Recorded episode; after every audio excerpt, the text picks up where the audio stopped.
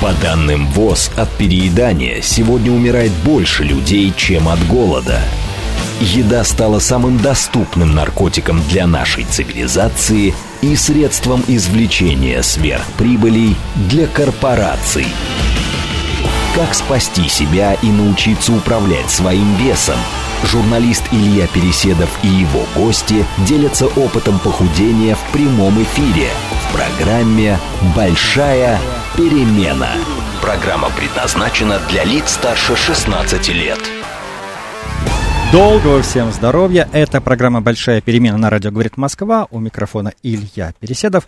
И сегодня мы продолжаем вот цикл тем, которые у нас перетекают из одного эфира в другой. Напоминаю, несколько, там, пару недель назад мы обсуждали с гастроэнтерологом Аленой Поташовой массовое просто помешательство вокруг одного из препаратов, который а, якобы помогает снизить вес. Ну, их там несколько, целая плеяда их. Наиболее известный сейчас это Озимпик. Про него пишут там в модных журналах, разных каналах соцсетях. И вот пришла новость, кто-то у нас скрипит э, в студии, пришла новость, что э, Европейский комитет по оценке рисков фарм, фарма, фармаконадзора – а, будет проверять Озимпик и аналогичные с ним препараты относительно угрозы вызова мыслей о суициде и членовредительстве.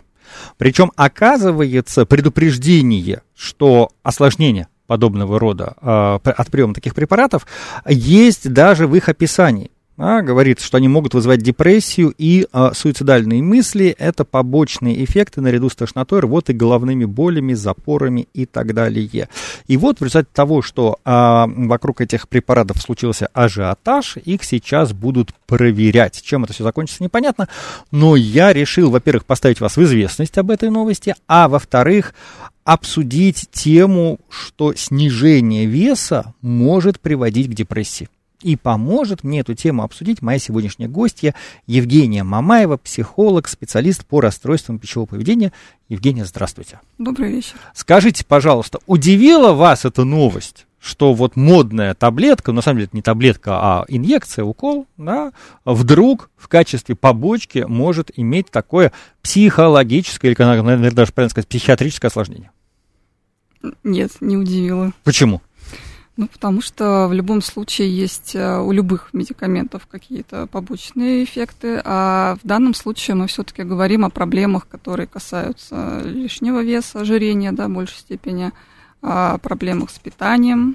Ну, вообще, вот, кстати, вот тут тоже уже, уже можно немножечко подразделить. Потому что а, мы вот в наших эфирах часто проговариваем, но вот эту ватерлинию до конца не обозначили. Есть медицинский диагноз ожирения – да, про который ВОЗ бьет в колокол и говорит, что э, mm-hmm. люди умирают сегодня от неинфекционных заболеваний, и первыми из них являются в том числе побочки от лишнего веса, сердечно-сосудистые осложнения, диабет второго типа и так далее и тому подобное, с одной стороны. С другой стороны, психологи тоже бьют колокол про то, что как раз огромное количество людей, которые болезненно рефлексируют на тему своего веса, не страдают ожирением.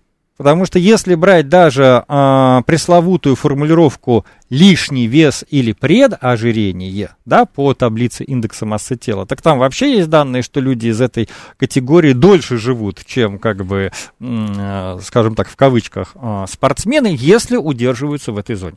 Да? Поэтому я легко допускаю, и я прям-таки уверен, что вот этот ажиотаж вокруг этих э, препаратов вызван вовсе не людьми э, с ожирением, которые вот обратились к ним как последний там утопающий к соломинке, а вот как раз людям, которые вполне себе в безопасном весе существуют, но поддались на вот такую э, пропаганду, вот как это, образа тела да, правильно вот это словосочетание, по-моему, да, образ тела, как у нас да, в голове да, выглядит да. вот наш, как, как бы, и начинает нами руководить.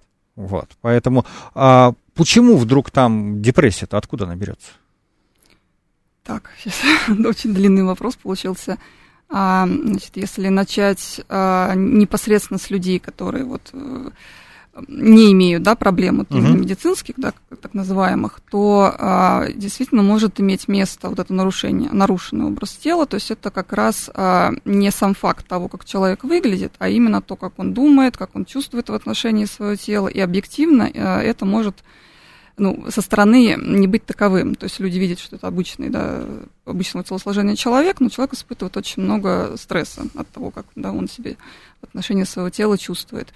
Вот. И подобные медикаменты могут казаться такой привлекательной волшебной таблеткой, что их вроде как, ну или инъекции, да, что это что-то, что может легко и быстро помочь достичь вот этой вот заветной цели. А работают они так, что вроде бы убивают аппетит. Ну, да, они как бы снижают да, аппетит, и поэтому человек э, как, как бы меньше ест, и это как раз является такой вот э, очень заветной целью да, угу. у людей, у которых есть такое выраженное напряжение.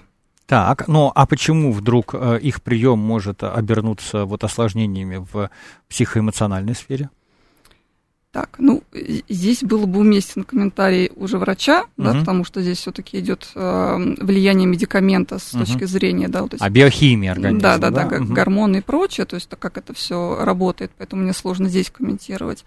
Но если говорить, э, так скажем, не о влиянии самого медикамента, а о том, что он может, так скажем, угу. да, спровоцировать, мы, например, должны понимать, что у человека уже может быть, например, какое-то депрессивное состояние, о котором он сам может да, не догадываться, угу. ну, то есть не критичен да, к нему, или у него был уже в опыте э, депрессивный эпизод. То есть прежде чем такие медикаменты употреблять, стоит... То есть если вдруг человек начинает набирать в весе, да, это может быть последствием его какого-то эмоционального ну, расстройства, скажем так, да, и если он уберет последствия этого эмоционального расстройства, которые проявляют себя вот в изменениях формы его тела, но не разберется с изначальной а, причиной, эта беда с ним останется и дальше. Правильно я понимаю? Да? да, проблема всегда комплексная, да, мы всегда смотрим с разных сторон, с медицинской стороны что-то может влиять, да, почему у человека есть проблемы с тем, сколько, да, и как он ест. Это может быть э, просто на уровне, да, каких-то семейных традиций, ну, так э, все ели в семье, он так привык. И, конечно, это может быть какой-то вот этот психоэмоциональный фон, например, да, который а, подталкивает человека на то, чтобы есть а, в ответ не на физиологический голод, да, а на какие-то уже состояния, связанные со сложностями, которые в его жизни могут происходить. Ну, давайте расставим акценты. Смотрите, мы э, периодически слышим о том, что вот депрессия может провоцировать набор веса человека, да, она вызывает, ну или проявляться в наборе веса. Она вызывает апатию, она вызывает, там, ну, как бы человек снижает свою социальную активность, что-то на уровне биохимии, наверное, происходит, может быть, как вы сейчас скажете. Но вот то, что набор веса может сопровождать депрессию, об этом говорят достаточно часто. Бывает, бывает, опять-таки, насколько я слышал, что как раз, когда в состоянии депрессии человек начинает как-то болезненно реагировать на вот образ тела, существующий, ну, вот как бы у него в голове, это тоже может привести, ну, как бы к отторжению там, себя, своего тела, то, что ну, в простонародье называется махнул как бы рукой, и тоже проявляется в том числе в наборе веса. Но, э, и это, говорю, это более-менее, вот как бы среди нас, это известно. Но вот то, что успешное снижение веса может своим следствием иметь а, депрессивное какое-то обострение расстройства, вот об этом, ну, как бы редко приходится слышать. А у меня, когда я прочитал эту новость, а, то есть я не могу сказать, что я не удивился, как вы, но у меня возникло чувство дежавю, потому что я вспомнил, что аналог, про аналогичные побочки я читал относительно хи, э, хирургического вторжения в организм человека, бариатрия угу. и схожие с ней операции что вот на самом деле, а, если говорить про а, максимально быстрый и максимально вроде бы стабильный эффект от какой-то вот как бы по снижению веса, это вот бариатрия, когда ужимается желудок, ну там ставится ограничитель, там разные есть как подходы, сейчас не будем об этом говорить, и они дают устойчивый физический эффект, но там тоже, а, когда речь идет о побочках, это алкоголизм, это, ну, там, и, и другие зависимости, а также достаточно высокий процент а, депрессивно-суицидальных последствий. Вот э, за счет чего э, это происходит? Ну, так я уже сказала, да, надо понимать, с чем человек пришел, да, потому что мы как будто бы от какой-то точки сейчас отталкиваемся, uh-huh. что-то же все случилось, он там все сделал, все попринимал, и у него uh-huh. вот появилась депрессия. Мы не знаем, что с этим человеком было до этого. Если у него, например, есть вот этот вот медицинский, да, диагноз ожирения, то есть он к этой точке как-то шел. Там наверняка был какой-то определенный опыт, и опыт снижения веса, и какие-то проблемы со здоровьем, и какие-то психологические, понятно, что очень много такой дискриминации, да, к людям, которые отличаются в сторону, да, скажем, больше от какой-то нормы.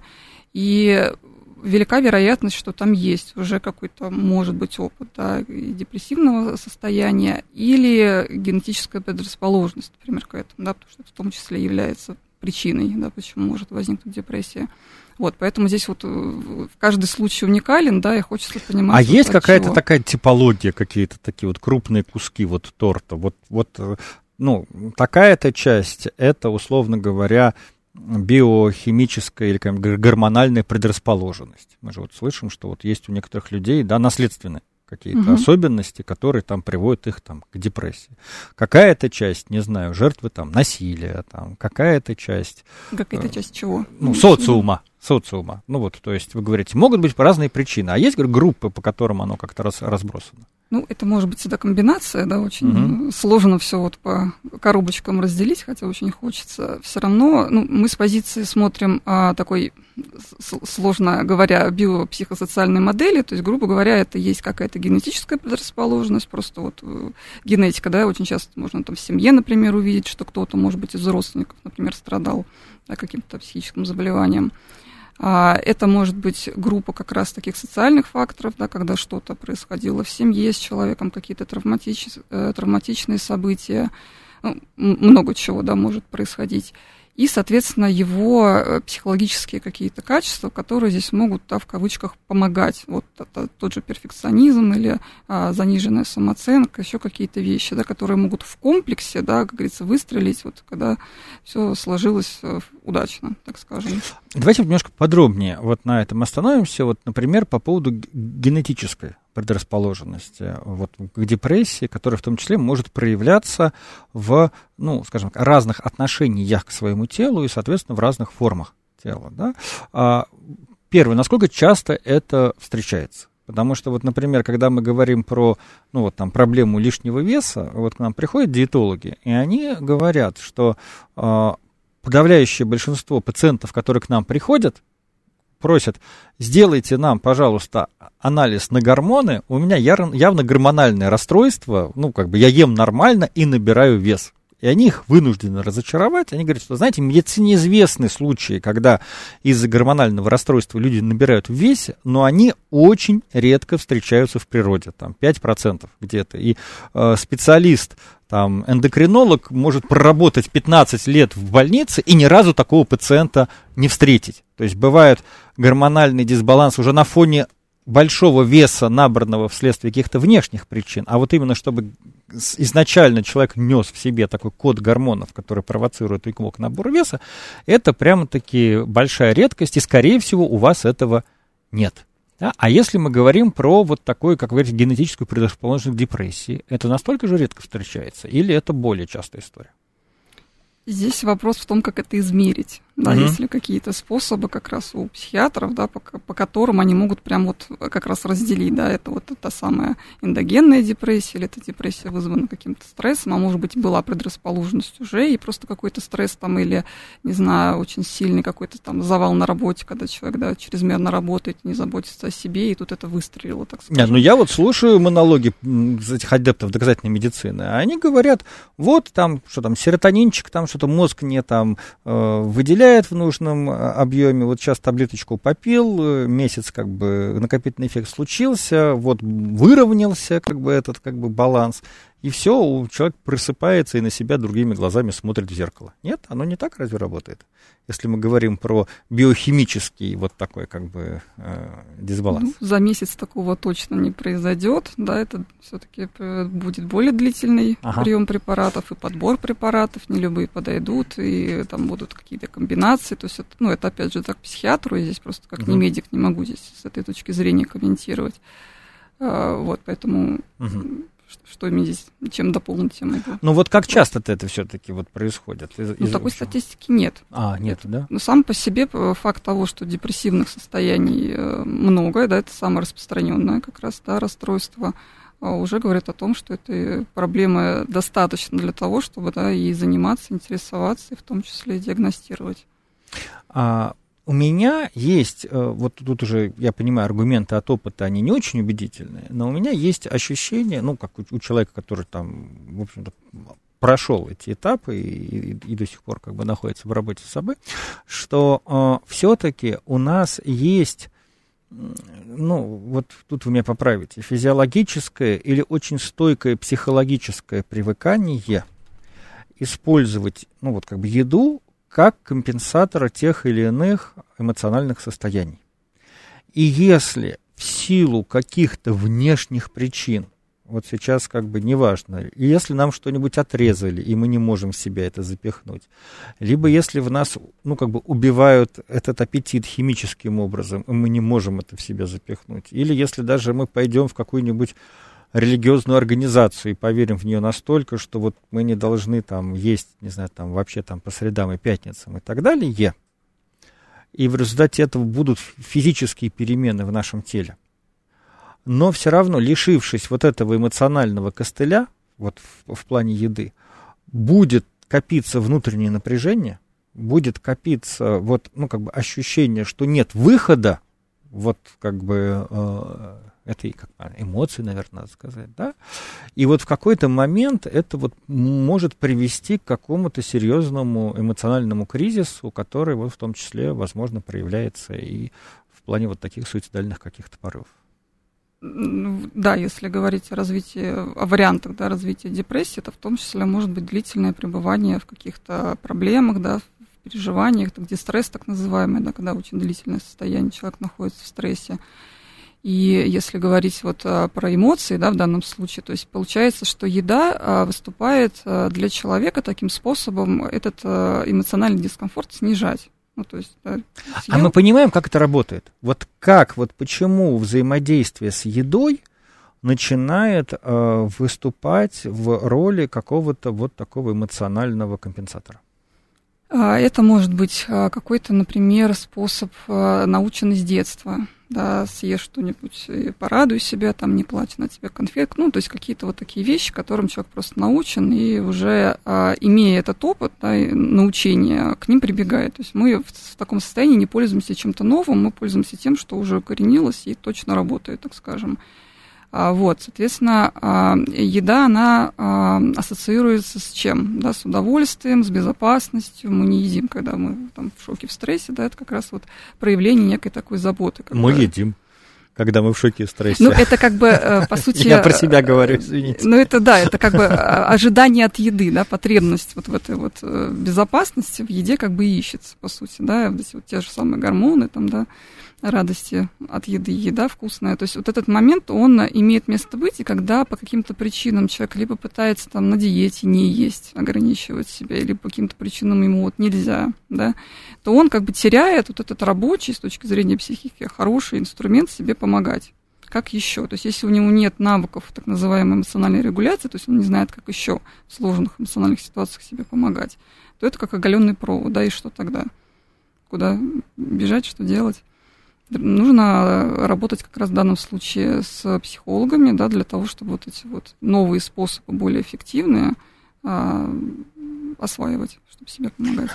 Я опять-таки слышал в одном научно-популярном фильме, что у нас э, якобы вот на уровне э, эволюционной какой-то прошивки в нашем мозге э, заложено, что оптимальным удовольствием для нас является вот 50 на 50 сочетание вкуса жирного и сладкого. Почему вот, например, там идеальным десертом можно назвать там тирмису какой-нибудь, да, или, а, нет, чизкейк, чизкейк, который вот он и жирненький, а, и сладенький. Вот в этот момент мы быстрее как-то достигаем этой точки а, удовольствия.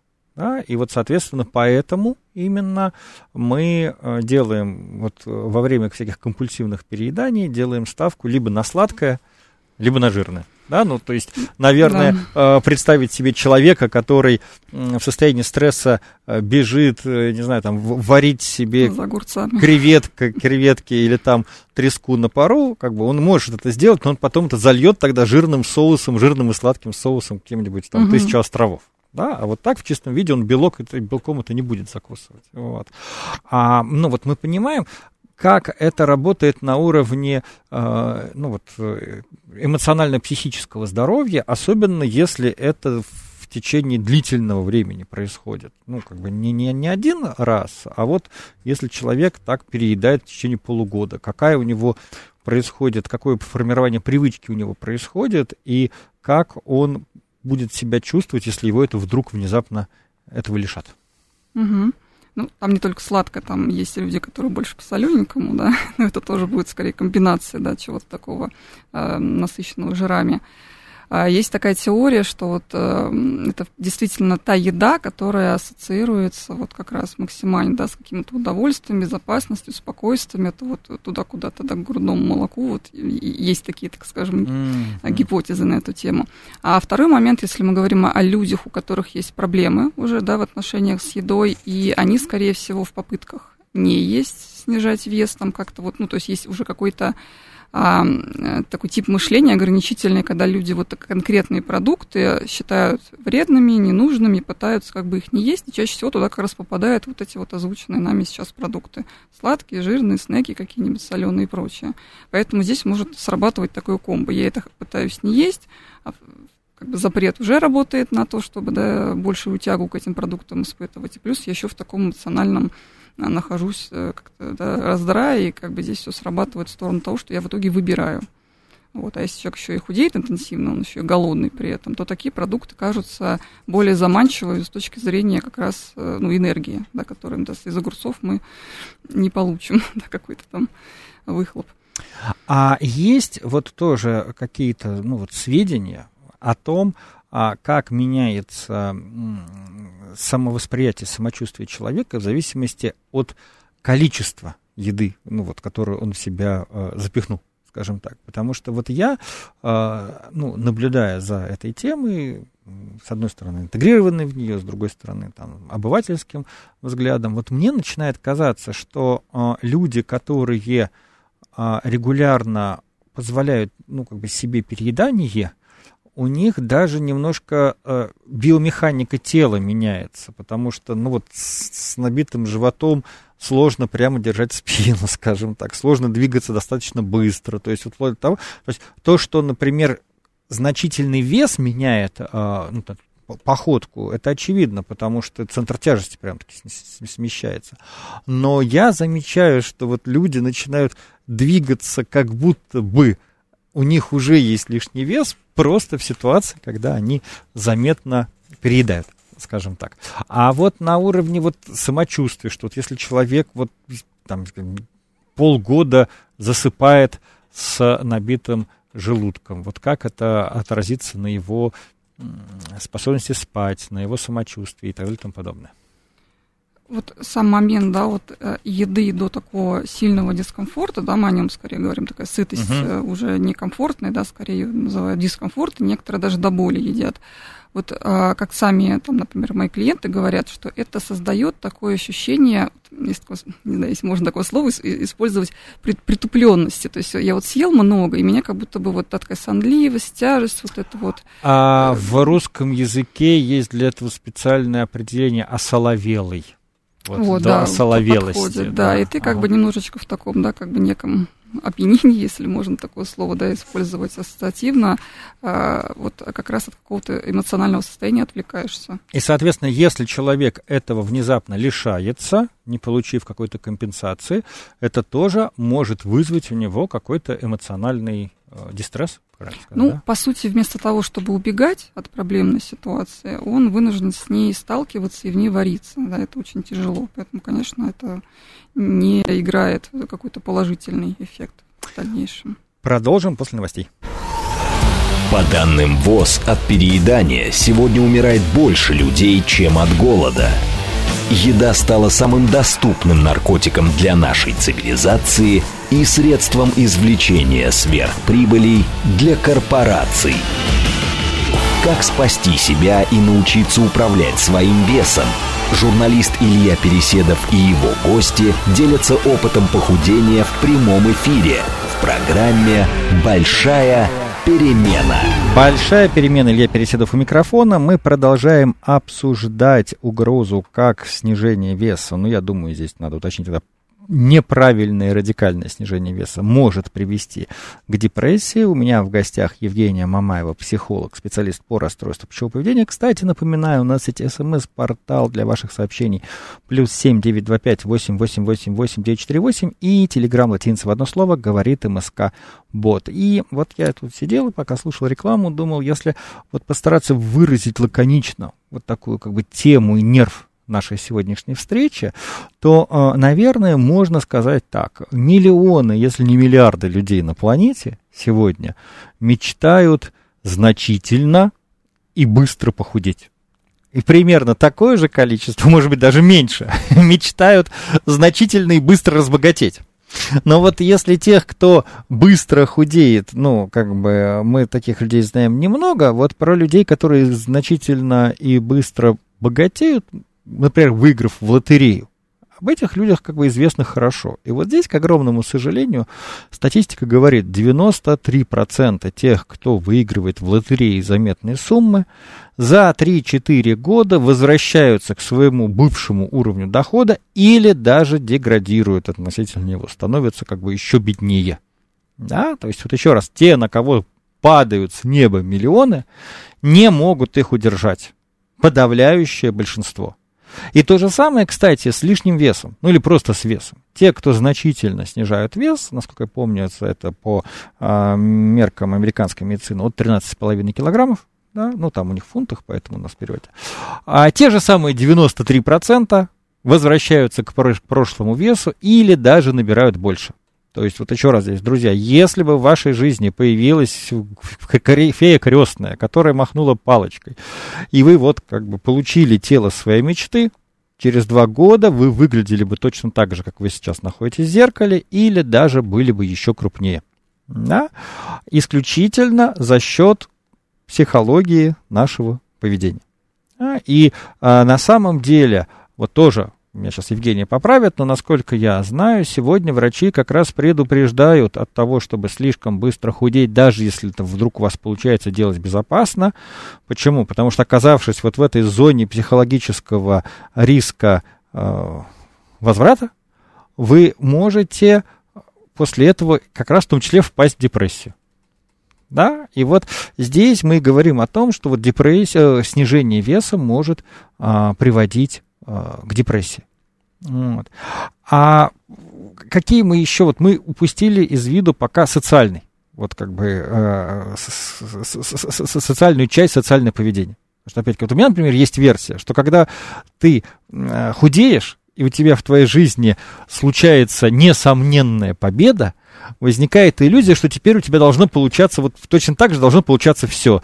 И в работе, и в личной жизни, и в делах, и так далее. И тут ты, как бы, э, реальность накатывает на тебя как грузовик, значит, на проселочной дороге, и вдруг выясняется, что э, ничего подобного не происходит. То есть ты не нашел идеальную формулу, как сделать мир правильным и хорошим и дружелюбным к себе. Вот есть, как бы, у меня правильно это ощущение? Есть такая угроза, скажите, пожалуйста. Есть такое, да, ожидание у людей такого некого счастья, да, что ага. вот я снижаю вес и, соответственно, обретаю вместе с этим как раз, да, какие-то, не знаю, отношения какие-то завожу, а если их не было, не знаю, на работе получаю повышение, не знаю, уверенным больше становлюсь, то есть такие вот некие ну, действительно, ожидания напрямую связаны с тем, что это именно изменение фигуры. Вот, и, соответственно, когда человек, э, может быть, достигает да, какого-то ожидаемого веса, он может испытывать много разочарования от того, что этого всего он не получил, да, потому что напрямую, ну, может быть, какое-то одобрение некое со стороны общества, э, тем не менее, есть, да, потому что это... Нет, принципе, нет одобрения. Ну, одобрение... Наоборот, это... говорят, наконец-то ты стал нормально, вот мы все ждали, вот что же ты как, как урода жил, ты такая, что? Ну, это уже какая-то личная да. история. Нет, люди, правда, радуются, как здорово, там есть такие, да, социально одобряемые, так скажем, да, фразы, поэтому люди первое время могут чувствовать, что они, да, как-то вот и уверены немножечко больше и так далее. Но вот как, опять же, вспоминая слова, да, там, одного из своих клиентов, а, человек говорил, я дохудел до того веса, о котором я там бился, мечтал, но мы говорим о человеке да, с нарушенным uh-huh. общим поведением, мечтал, и внутри осталась все та же пустота. То есть ничего не изменилось. То есть картинка внешняя, да, но внутри вот это вот ожидание, оно не совпало. Вот, соответственно, что это уже последний, как говорится, билетик был к счастливой жизни, и он тоже не сработал. Да, то есть вот здесь вот действительно есть иллюзия, что э, ну, вот когда ты э, живешь э, в каком-то режиме, ну, как бы неудовольствия, недовольства собой, но у тебя есть внешние причины, которыми ты это объясняешь. Ну вот, то есть там, ну вот, э, у нас была очень бедная семья, там, у меня никогда не было денег, чтобы я мог реализовать, как бы, свои хотелки. Это, знаете, э, у меня, ну, раз вы, там, вы делитесь примерами своих пациентов, я могу поделиться своим. У меня был очень интересный опыт, это абсолютно недавно. Э, я попал в модный московский ресторан. Ну, не буду называть его название, чтобы это не выглядело как реклама. Я попал в модный московский ресторан, где подают шаурму с крабом. Это у них считается вот такая, значит, как бы фишка заведения. Причем шаурма, надо сказать, достаточно дорогая, там в районе тысячи рублей стоит где-то. Вот, и а, я ее съел, ну, мне понравилось. Вот. А потом я выхожу из этого ресторана и чувствую, на меня накатывает дежавю, как будто бы в моей жизни это уже было. Но я, но я, я не ел никогда шаурму с крабом. Ну, как бы это единственный ресторан в Москве, где такое как бы подают. И вот меня навязчиво эта мысль преследует. Я иду по Москве и вдруг понимаю, что в далекие-далекие, там, в конце 90-х, когда я жил в Петербурге, был нищим студентом, только-только стали производить полуфабрикаты. И вот там Тиньков запустил свою линейку пельменей известную, и стали делать блинчики. И вот самыми дешевыми блинчики были, блин, блинчиками были блинчики с капустой. И вот я голодным студентом там на питерской коммунальной кухне э, по-быстрому жарил замороженный блинчик с капустой и хомячил его в прикуску с крабовыми палочками и майонезом. И, в принципе, это было очень похоже на эту элитную шаурму, значит, из московского ресторана в 2023 году. Я к чему? Что очень часто бывает такое, что ты, ну, дорастаешь до чего-то, что в глазах окружающих является там признаком достатка, успеха, там, какого-то, какого-то luxury, там, уровня потребления и т.д., а оно на поверку примерно вот то же самое, как бы, что было с тобой в, в далекой молодости, куда, конечно, ты вернуться бы не хотел. А какие еще есть примеры вот таких социальных разочарований? Имеется в виду по поводу снижения веса? Ну, конечно. Разочарований. Ну, э, наверное, отсутствие поддержки можно назвать, да, допустим, человек может не видеть поддержки со стороны семьи, там, да, что ты там бегаешь со своей, там, не знаю, едой, там, да, ешь как все, что, и так далее. А это может быть такой момент, а, сейчас как бы сформулировать, а, ожидание вот этой вот, а, ну, изменение, да, внешности, опять же, как некое принятие себя, вот с, точки зрения, да, что я, наконец-то я теперь себе буду нравиться, да, и, и буду в связи с этим более уверенной. Но вот, как вы вначале сказали, да, что это больше не про внешность, а вот про эти самые мысли, эмоции и э, прочее, да, в отношении своей внешности. Это может не меняться, да, я все равно недовольна Да, ну мы часто говорим, что быстрое снижение веса может, например, приводить там к проблемам с кожей если у нас там человек заметно как бы э, теряет, то есть он из, ну, с, со стороны выглядит там тонким и звонким, а там, например, как он раньше боялся раздеться на пляже, значит, угу. из-за своих крупных форм, сейчас он боится раздеться, потому что ему кажется, что всем будут бросаться в глаза там его растяжки. Да, даже коже, если например, их нет, да? он все равно будет испытывать вот этот э, эмоциональный, да, такой фон напряжения, что, ну, раздеться при виде других людей. Все равно он будет думать о том, что думают они там, и так далее. То есть это может никуда не деваться. Все, вот вы так активно соглашаетесь с моими вот этими всякими догадками, что я хочу сделать еще одно вот, вот подтверждение, которое, ну, может быть, ну, я пока не встречал ни в какой э, научной э, литературе. Значит, э, но смотрите, вот мы знаем, что расщепление жира сопровождается выделением кетонов да, ну, как бы химическая формула. Там вот не случайно там и кето-диета провоцирует как раз путем диетического дисбаланса, да, вот опять-таки расщепление жира, или там а, полный отказ от еды или уход в режим голода, когда мы начинаем есть меньше базового объема веществ, необходимого нам, базового обмена веществ, тоже как бы приводит к расщеплению жира, выделению кетонов. И вот люди, которые, например, проходят через кето-диету, они многие отмечают, что им становится весело, легкость такая приобретает и так далее. Это как бы, ну, и об этом врачи говорят, что это просто, поскольку кетоны расщепляются, они попадают, они выводятся из, из организма, попадают в том числе в мозг и провоцируют своеообразное химическое откровление. Да, вот в этом плане переживание, вот как бы интоксикация кетонами, ну, как, похоже там даже там от того, как человек там ацетоном надышался и так далее. Это все более-менее как бы описано. Чего как бы я не встречал, но что, как мне кажется, отчасти испытал на себе. Если ты достаточно долго, достаточно стремительно начинаешь как бы худеть, то ты регулярно, можно сказать, постоянно находишься в ситуации вот этого легкого кетонового отравления к которому твой мозг адаптируется. И когда это прекращается в какой-то момент, когда ты дохудеешь, поступление этих кетонов прерывается, и у тебя начинается реально ломка, как у токсикомана ну, сейчас логику понимаете, которую я описываю? Вот с чем-то подобным вы сталкивались, или это сейчас вот это чисто... Потому что мне кажется, что вот как у людей бывают, ну, эмоциональное расстройство там, ну, вот если алкоголик лишится алкоголя, и мы помним, в 90-е там дети сидели, в, неблагополучные дети сидели в подвалах и там нюхали клей, да, вот, собственно говоря, провоцируя то же самое, это химическое отравление в мозг. Вот что-то подобное может быть у людей, которые очень м- стремительно, ну, как бы худеют достаточно заметное время, там, от 3 трех месяцев, скажем так. То есть вы имеете в виду какой-то подъем настроения? Именно, ну, нет, а, а, они уже могут потом и не испытывать этого подъема настроения, потому что у них, ну, как бы привыкание случается. Угу. Просто еще раз, мозг адаптируется к этому наличию кетонов у них в организме, вот, которые потом внезапно прерывается, когда угу. он перестает худеть. Ну, э, именно с медицинской точки зрения, опять же, я не могу здесь ничего комментировать, то, что uh-huh. вы здесь рассказываете, да, это как некая биохимия, это не моя uh-huh. история.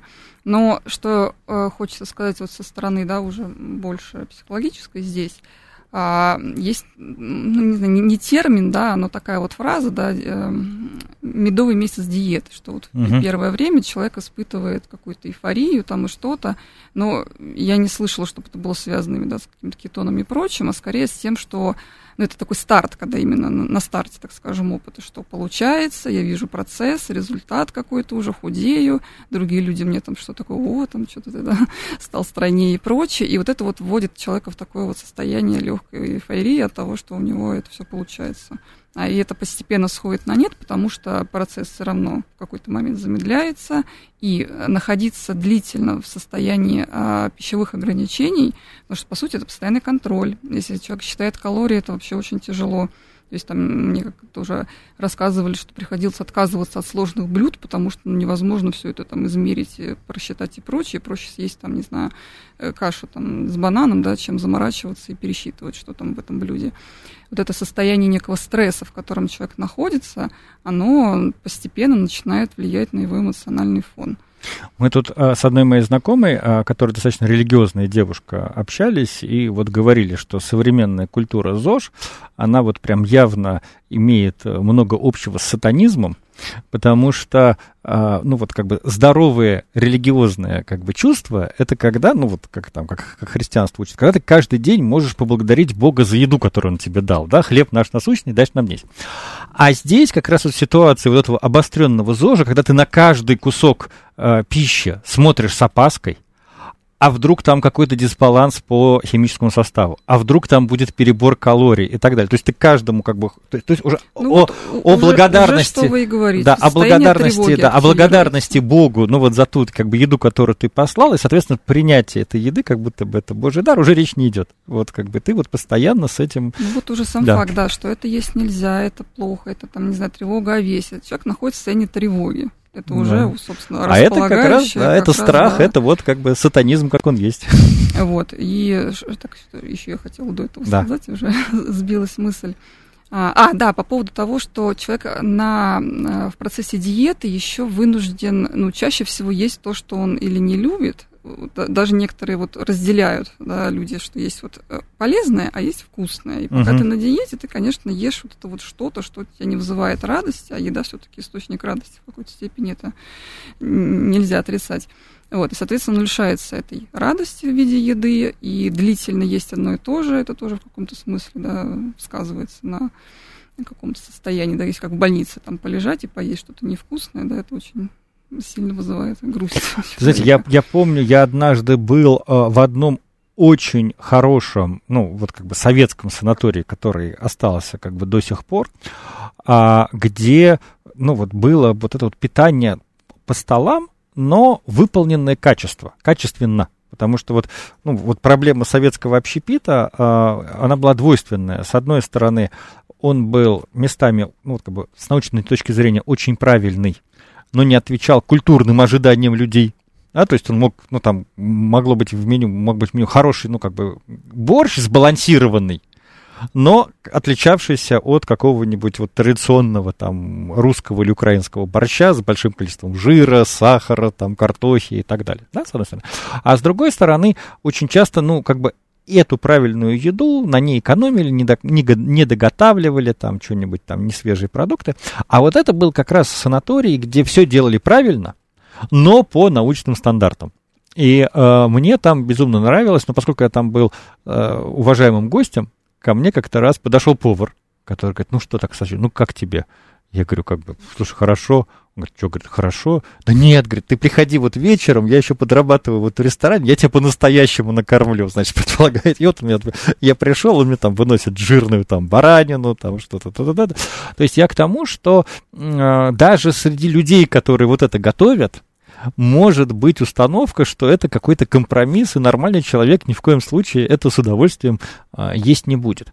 А, у нас а, уже сейчас 8 минут осталось. Я хотел бы в конце, мы, правда, вышли на какой-то такой подъем эмоциональный, но все-таки вот эту тему аккуратно, аккуратно, потому что в том числе у нас есть как бы закон запрещающий, да, там пропаганда во всех видах, затронуть вот момент суицидальности, вот о котором говорит, говорится вот в этой новости. Ну, что, а, насколько я понимаю, суицидальные э, мотивы могут начать сопровождать депрессию и даже зачастую на каких-то ранних э, этапах. И многие люди боятся в этом признаться как бы, ну, там, себе, окружающим, потому что им кажется, что это что-то такое ну, совершенно там, что, не знаю, э, выдает в них уродов скажем так, и не говоря об этом, не получают помощи и потом могут оказаться в зоне риска.